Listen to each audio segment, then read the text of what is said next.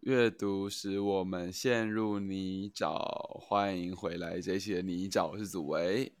安，我是乔安。很好，很好。今天是抓老鼠的一天，祖维今天起床就在抓老鼠。你确定这种？你确定这种没头没尾的一个事件不需要解释一下吗？这很巴斯德。为什么？为什么？因为他是因为老鼠是带源者。OK，所以你读了巴斯德，然后结果今天就碰到了所谓病毒的代源者。有点像是，所以我们今天就是我们就是呃，老鼠是微生物的载体，对不对？所以我们今天已经抓住了这个微生物的载体，我们就我们就会觉得哦，我们把这个感染源驱除我们家了，这个时候我们家就会变得很干净，但并不是。因为这个时候老鼠调动的并不是只有那个微生物本身，而还有哈哈哈它所经过的路，对不对？没错。对，然后它就搞得我很累，所以我今天 很累。好。好。好。你先说吧，你先说。好的。今天德勒只说了什么？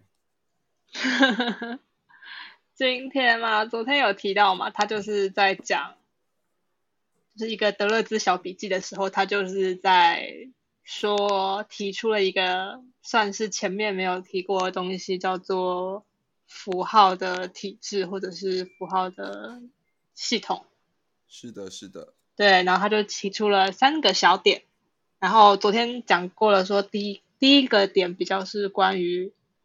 专有名词的功能，还有就是稍微介绍了一下符号体制这件事情。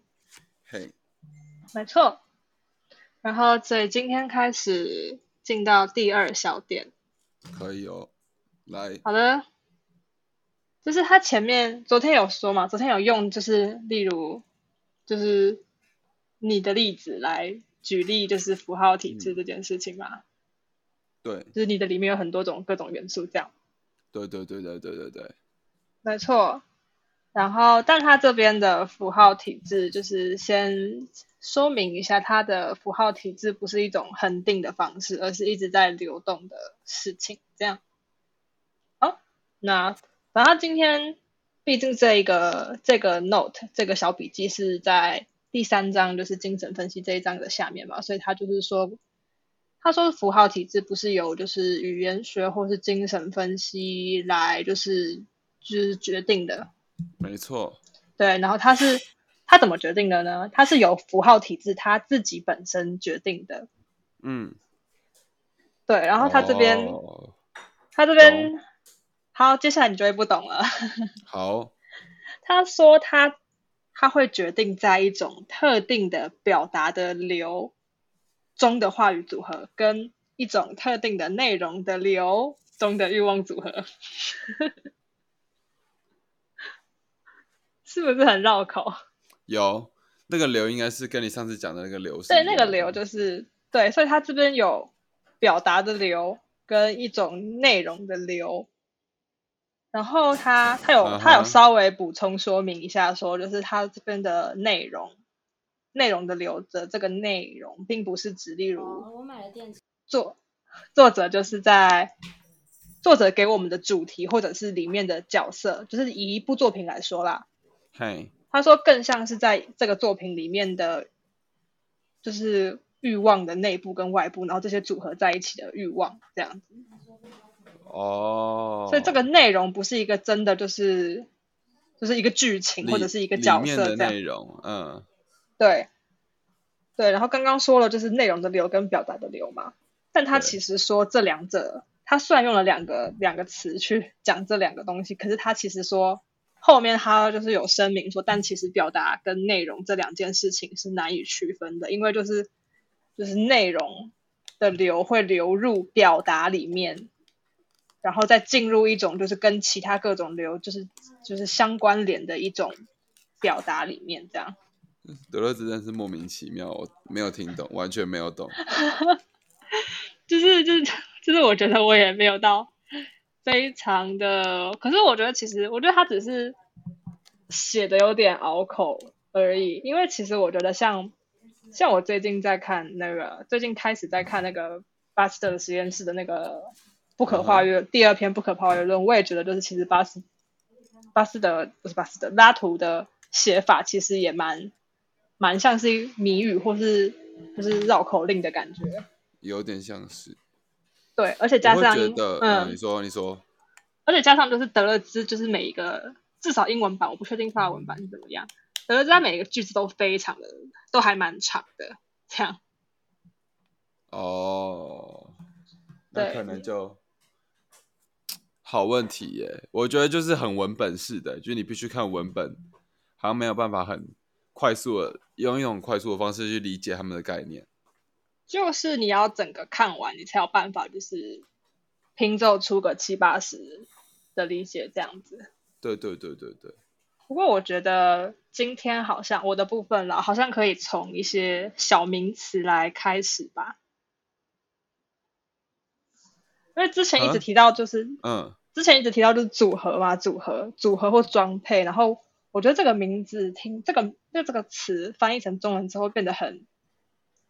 很很艰涩吧，或者是不知道不明所以然。嗯，对。然后，所以我今天使用了就是翻译，查了一下就是这个词的英文意思。然后它就是这个组合，就之前一直在说的这个组装或组装配的这个，它其实里面的意思就是一连串的事情，或是一群人这样。最简单的意思就是这样子，或者是他就是说，就是把就是。呃，东西就是放在一起或者是加在一起的过程，这样，所以这个这个装配或者这个组合的意思是这样。哦，没错。然后今天里面其中有一句话是说，就是所有的这个装配都是集合体或集合性的。然后自从它就是呃被就是呃它是由就是不同的流。嗯，构成的，然后这些流又各自携带着，就是各种的呃角色或特质，或者是事物这样。好哦。对，所以他们只能够被就是分割或是互相重组。我觉得德勒兹在讲，就是例如，例如就是这种硫的交织或是什么的时候，比较不太是化学的。反应比较是物理的反应，就是没有东西会消失，而是这些东西就是在不断的在我们之间就是流动这样这样，嗯，对对对，所以它的它的最小单位就是粒子，或者是它这边用的词就是粒子，然后所以因为它是由粒子构成的嘛，然后这些东西并不会就是随意消失，而是他们就是在一些不同的。平面或是高度，或者是不同的呃事物身上移动，所以才会说它只只能被分割或者是重组的这样。懂。没错。然后他，对对对，懂。虽然说懂，但还是不懂啦。哦，那个懂就有点像是已读的概念，但是就是没有很懂了。对，就是反正我觉得应该是说现在在讲的这个这个例子。就是所谓就是在德勒兹那个在讲那些就是深层里面，我觉得啦，我自己的解读是，这应该是它的最小单位。然后就是其实它，就就我觉得每一个每一个不管是就是例如作者还是什么哲学家或者是科学家，他们都会有一个自己内自己所认定的一个最小的单位。我觉得德勒兹最小的单位就是这个粒子，然后这个粒子会随着流不断的就是流动这样子。嗯，然后这些空这些流会，这些流或者是线，他们会就是成为一个刚刚所说的，就是那个组合，也就是一连串的东西，或是一连一堆的人这种一连串的组合体这样子。OK。对，然后这个组合体就是他用的形容词就是集合性的这样。哦，没错。但跟今天的就是就是 表达有什么关联呢？其实我也还看不出个所以然，因为他每一段我都觉得还蛮，就是不能说就是跳跃，但就是不太确定他的段跟段子或者是有点小剧跟剧中跳，对对对对对对。对，但他他这边举了一个例子是说，就是关于流，关于嗯。流跟集合体还有表达的例子，他是拿那个萨德跟马索克的呃呃没有，因为他是拿马索克的例子，然后马就是通常我们会说 S N S N，然后这个 S 就是萨德呃，对对对对，对，然后马索克就是那个虐待狂的反面，受虐者。嗯，对对，他说，就是在这个马索克，也就是这个后来引申为就是受虐主受虐者主义的这个人身嗯上，就是痛苦跟羞辱的流，他们就是被表达成一种契约式的集合体，就是一种马克马克索式的契约，但这个契约也使权威跟专制的女性满意。大概能知道哦。就是这个流会因为其他的流的变化而转换它本身的动向。嗯，应该我觉得有点像是说，就是他，因为他这边就是在痛苦的痛苦与羞辱的流，然后跟契契约式的集合体，就是这个过渡，它使用的词就是表达成，所以或许就是也可以理解是一种呃消化成或者是变成这样子，就是也许在这边德勒兹的所谓的表达，其实是指一种融合或者是呃融贯，就是或是整合方式的一种事情吧，就像写作一样，写作的表达其实是你在把呃里面所有的元素就整合出来成一个东西，那那个东西没有什么好或坏之分，就是一个你创造出来的集合体，在写作上的话，Got it。没错。然后它其实真嗯，你嗯说，他其实说来惭愧，如果就是他其实这一章就是举了蛮多的作者的例子，嗯但因为我并不是跟那些作者很熟悉，所以可以还是可以跟大家分享，但就是故事的内容是我 Google 来的，这样。懂。对他其实，然后他在就是刚刚那个就是萨马索克马索克的例子讲讲座之后，然后然后因为之前就是一直有就是在第大概第二章的时候就开始，第一章其实就有一二章都有提到说写作这件事情，就德勒兹会在讲写作这件事情，writing 跟 writer。然后这边他提出了一个问题是，就是写作的写作的这个流，嘿，那那写作的这个流又跟什么东西联系在一起呢？嗯，没错，他就说这是我们需要提出的一个问题。然后他接着举的例子是情书，哦，大概能理解。但他其实他讲情书的时候用的例子是，他说情书就是一种表达的组合，就像我们刚刚说的那个，就是自我就是有点类似重新整理或者是产再产出的那个过程。他说情书就是一个表达的过程，然后他说要描述或者是举例的话，就是用卡夫卡的联系。嗯哼，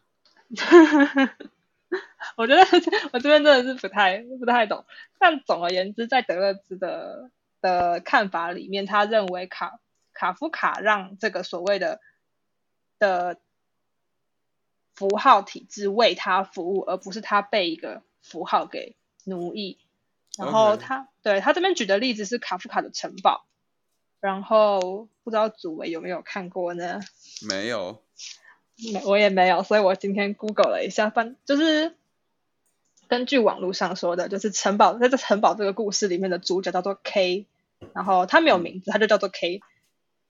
他说他要去这个城堡里面，就是当土地测量员。哦，然后他故事。对对嗯对对对，就是对，但就是他整个故事的这个故事，其实卡夫卡到他过世都没有写完，但这个故事大概的内容就是他要去想尽办法，就是设法就是进入这个城堡里面，然后可哦是从来没有人看过城堡的伯爵，也没有人看过就是他的呃下面一阶的员工这样子。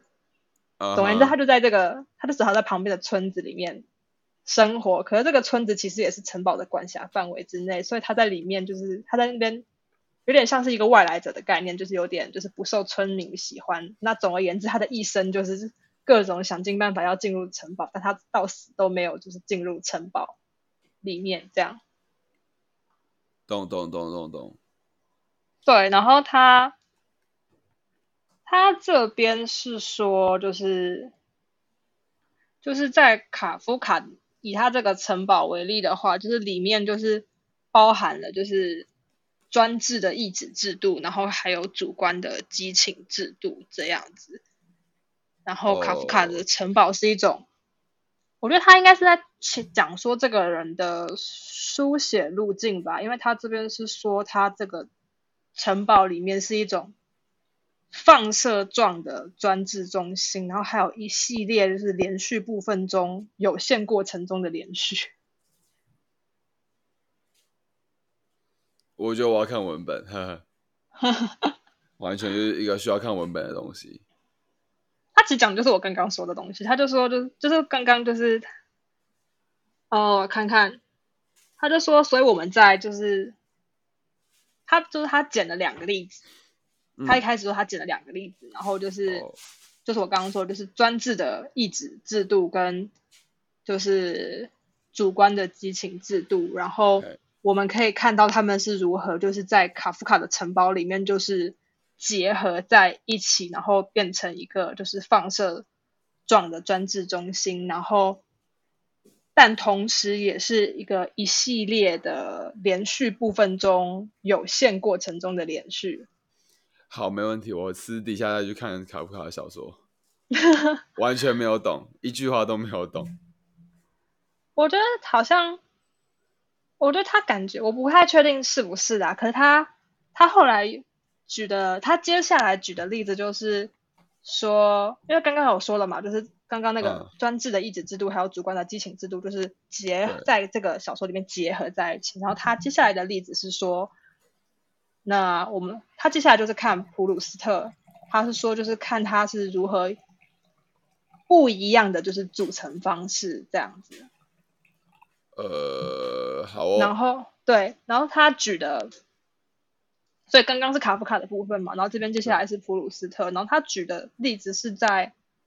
他这一次就不是拿呃故事走向剧，他这一次拿的是就是角色普鲁斯特在《追忆似水年华》里面的两个角色来举例，然后感谢网络，就是两个角色我都有上网查到他们发生了什么事情。嗯，然后一个角色是就就称为 C 吧。好。然后他在 C 在就是网络上的简介是。一个放荡的同性恋者，好，对，然后另外一个角色是女生 A，嗯，女生 A 是一个是一个人的，就是女仆这样子，然后可是这个，总而言之，他们后来就是发展出一段挺认真的关系，但就是这个女生就是陷入了一场就是蕾丝边的。的的外遇中，然后这个男生就是有点就是受这件事情困扰，然后所以这个女生就是因为这个感情因素，就是呃外遇的这件事情，然后她后来就是离开了这个原本的男性，去了其他地方。可是这个男生就是有点就是后悔，希望他回来之后，然后他就写信给这个女生，然后不用了太多然后了，对对，他的回信。他说，这个男生收到的回信就是这个女生的姑姑，就是写信告诉他说，这个女生在就是马不幸从马车上摔下来死掉，这样。好，所以这个是 A A 跟 C 的故事。好。那对，然后他这边就是说，就是 我觉得一点就是都没有，就是比较解释完之后一点都没有比较好，完全没有比较好啊。他说还没有没有，刚刚只是我自己我的前情提要诶。他这边说的说法是 C，就是刚刚那个就是有点放荡的同性恋者。他说他他是星系的银河星系的那个星系星系的核心，然后它包括了就是螺旋状的话语跟表达。然后至于这个 A 呢，则是一个线性的，就是线性的构成、线性的过程这样。然后。不管是睡觉的过程，还是就是嫉妒的过程，还是就是被监禁的过程，这样。嗯，对，然后因为在第三点，我今天有看到一点第三点、第三小点的部分，然后他就是他举了很多例，呃，作家这样子，然后他这边的说法是，就是先来一点第三章的好了。对，第三章其实就是我刚刚说的，就是符号体制非恒定，然后它是在就是就是不同的斜度的线上不断的移动，然后跟着它的作者变化去勾勒出这个一致性的平面，然后组成一部作品或者是系列作品的特征。他说这个就是就是符号体制，还行吗？祖维勉强撑得住。我觉得差不多了。好了，那至少让我把他这个作者例子讲完，因为他这边有提到，就是说像是呃拉夫克洛夫的超球面这样，然后或者是普鲁斯特的蜘蛛网，或者是卡夫卡的，他给卡夫卡的评价我觉得很高，因为他就直接说卡夫卡的 K function。哦，对，然后。我觉得比较好理解的应该是，他还有说，呃，维吉尼亚·沃尔夫的的海浪，对，就他们各自有一个，就德勒兹有给他们一个名词，这样。懂。对，然后这个拉夫克洛夫，他是他是就是二十世纪最伟大的古典恐怖故事作家。嗯。然后他的作品比较是，就是就是他完全不是以人为中心，而是他的作品里面有一种就是，他是以一种宇宙为中心的一个概念。然后他的就是他的故事之所以恐怖，是因为就是他非常的擅长就是写写一些就是关于就是未知就是未知这件事情，他很会使用未知这件事情。拉夫克洛夫吗？对。你在查吗？对啊，因为这个名字很熟。他的名字很可爱啊，就是英文的名字很可爱。我来看一下哦，啊，嗯，拉夫，拉夫哦，因为有因为有人翻成洛夫克拉夫特。啊，对。啊，我看他的脸就知道了，他就是写克苏鲁的那个人。对对对对对，克苏鲁的呼唤的那个人，他就是，然后他就，对对对对对，然后所以他这边就是，就是给，就是给就是拉夫克罗夫的后面的一个词就是超球面，然后普鲁斯特就是蜘蛛，普鲁斯特的蜘蛛网。然后我看了一下普鲁斯特的简介，他是说他是法国意识流的作家，然后他的特色在于就是精细的描写，就是每一种感知，每一个人物，每一个语言。然后在他书中可以感受到一种真实的流动感，懂？对，所以我在想，就是他这边就是举了这么多，就是呃这几个作家的例子，然后加上就是他前面就是第三点的开头就有说到，就是他刚刚我讲的，就是符号体制是在。斜度上的移动，随着作者就是开始变化，去勾勒出一致性的平面，然后组成一部作品的作品或者是系列作品的特征这样子。所以我觉得他才会提到在前面提到，就是卡夫卡跟普鲁斯特，因为他们比较是，就是他们不是一种不同的方式在使用这个。符号体制，然后让它去组成一部作品，这样子。懂。对，但因为德勒兹通常不会在，就是就是就是除了精神分析这个东西以外，他好像没有就是太在文章里面就是举一些反正的例子，所以，嗯，对，所以这边就只有一就只有正面的例子在这个文中，所以可能比较好，比较不是那么好理解这样。OK。嗯。好，我们其实已经录了半个小时嘞。哦天哪，德勒兹。对啊，所以因为我今天读的拉图其实没有很多，因为我今天就是把第一章后面一点点读完，二十几页，然后完完完完全不知道该怎么从就是流接到这个东西，硬接。你就讲自己的东西就好啊。我现在进入一种混沌状态，就是那个流到底是什么东西这样。嗯，我觉得这个流或许就是。我觉得这个流目前啊，我目前的理解，现阶段的理解就是，我觉得这个流其实就是跟我们前面提到的那个逃逸线其实没有什么不一样。嗯，就是在最一开始的时候提到逃逸线其实没有什么不一样，它就是一种，然后那个时候的，呃，没有没有，它不是，它不能说是一种线，而是它是一种，就是从某个地方开始，但是没有你。不会知道它的终点是什么的一个一个过程，就是因为像像流或者是线都是一个，例如我们要画一个线，那你可能就是你知道点在哪边，或者是一个水，你知道源头在哪，但是你不知道它会流去哪，或者是线会画到哪里，它比较是这样的一个过程。但它其实重点不是水流，或者是重点不是线本身，而是这一整个跑的过程。这样。OK。对。好，那换我。好，我今天拉图讲的东西有点像是把我们上次讲的东西收一个完整的第一章的尾，因为第一章都在讲就是就是巴斯德，所以他最后就讲到，因为我们上次不是讲到了，就是那个医生就是要被被别人纳入麾下之后，医生又反过来觉得自己其实是自己把别人纳入麾下这件事情嘛，是，然后这这边又讲到了这个纳入麾下的实际应用。然后他就讲到了殖民地，就是终于讲到殖民地这样。嗯，他就说医生在这边就是担当了一种像卫卫生警察的感觉，就是啊这边脏脏。然后这其实很巴斯的学派，因为啊这边脏脏，所以会有微生物，所以会导致会导致什么疟疾呀之类的。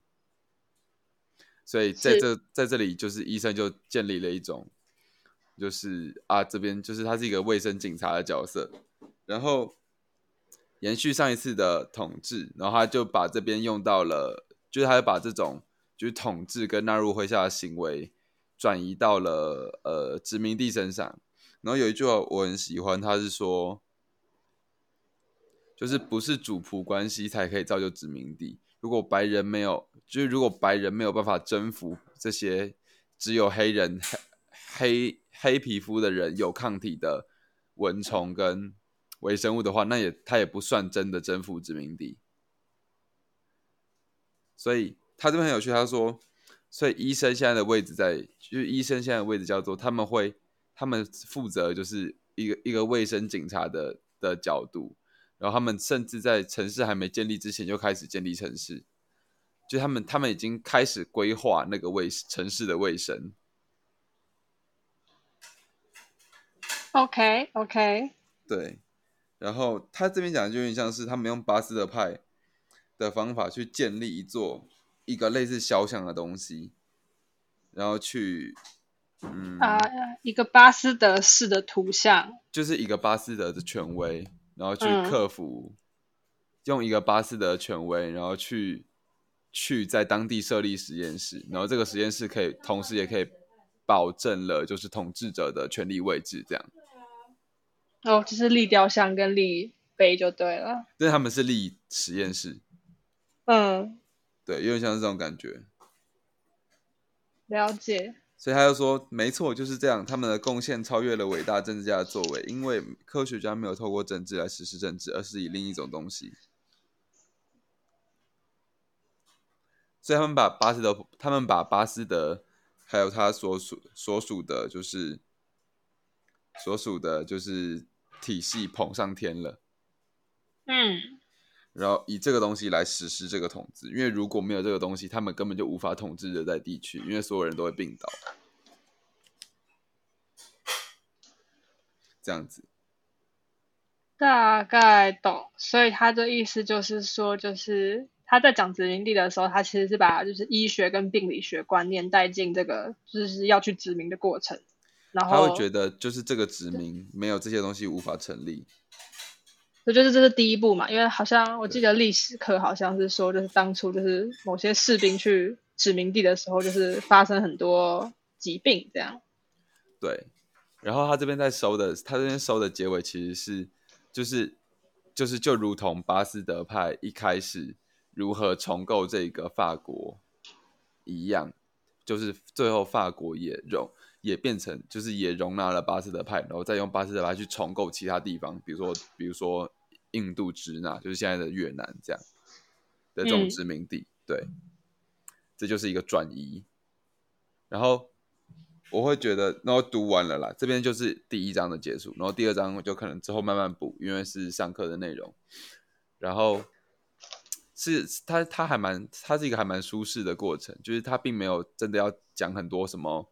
硬理论的东西，就是拉图讲快乐的快乐的，就是拉图式的水流带你介绍德勒，有点像是有点像是，就是拉图式的这个水流就会带着我，就是哦，看看拉图是怎么解解决解释这个东西，解释那个东西。我也希望我的水流是快乐的水流。是啊，就我们可以发现，他一开始就是讲到了巴斯德学派的生成，然后还有就是巴斯德学派是如何生成，然后巴斯德的雕像是如何创立。然后还有就是他们他们这些位移对于别人的影响，它其实是一个很长的 wave 过来，然后到最后发现就是就是巴斯德派之所以可以有现在的地位，还有为什么他可以就是他是如何改变这个社会，他如何改变跟调动这个社会的，然后再从这一章到带到第二大节的，就第二大。本书就是本书的下半部，就是不可化约论。我还蛮期待这个，就是所谓的第一章的无或是有的差异耶。就是因为我们我跟祖维有一个读书会，然后是要读这本书的第二，就是拉图这本书的下半章第二章不可化约论。对对对对。然后，但我们其实没有被要求说要读第一章，所以我会很好奇，就是如果之后在讨论的时候看过第一章的你，就是像我可能就不会去看第一章。就是我觉得之间的差异会是什么？这样有点像是一个示范吧。就是如果我读了《不可怀论》的第第一第一节之后，我会觉得，就是前半段的东西比较像是一个他他试图解释这些东西，但是他其实是以不可化约论的这一个，就不可化约论比较像是中心思想，然后前面前半部的巴斯德的东西比较像是比较像是他的实际应用，就是。不可化约论是，如果以不可化约论的内容来解读一个世界上真的出现的状态的话，他会是怎么解读的？懂懂懂。对对对，大概是这样。今天内容没有很多，但是还蛮算是一个完整的收尾。对，这是一个快乐的收尾。对，有点像是这样子。然后，好的。对，他就不断的去撞击，然后就是拉图试了很多不同的。的角色跟不同的力量，然后还有他也追踪了每一个力量的转变，跟这些力量是如何彼此拉扯的过程。这样子，这我觉得这是一个第一大章的重点，然后的的一个概述啦。那他，你要我说他有什么真的要讲的吗？我会觉得你去看第二章这样子。就你说第一章对啊，它就有点像是一个实际运用的过程。那第一章有点像是听起来，就听你这样读下来，比较像是一个篇幅庞大的前言，或者是导，就是序这样。脉络就是先，就是脉络先出来，那我们再讲。我想他的意思应该是，就我们脉络先出来，我们再来谈，就是真的理论的东，就是再来谈，就是纯纯理论的东西。是先告诉你本书写作的契机，这样子。有点相似，就是他，他就先拿巴斯德开刀嘛。嗯，对吧？好啊，明天要请假一天，是，因为我们要去看 去看自杀突击队的老鼠。对，谢谢祖维，要陪我去看老鼠。老鼠，我今天早上也抓到了老鼠。是的，他还在祖维的房间里。没有，他现在被我移到阳台了。好吧，就这样。好的，那大家拜拜。好，拜拜。拜拜。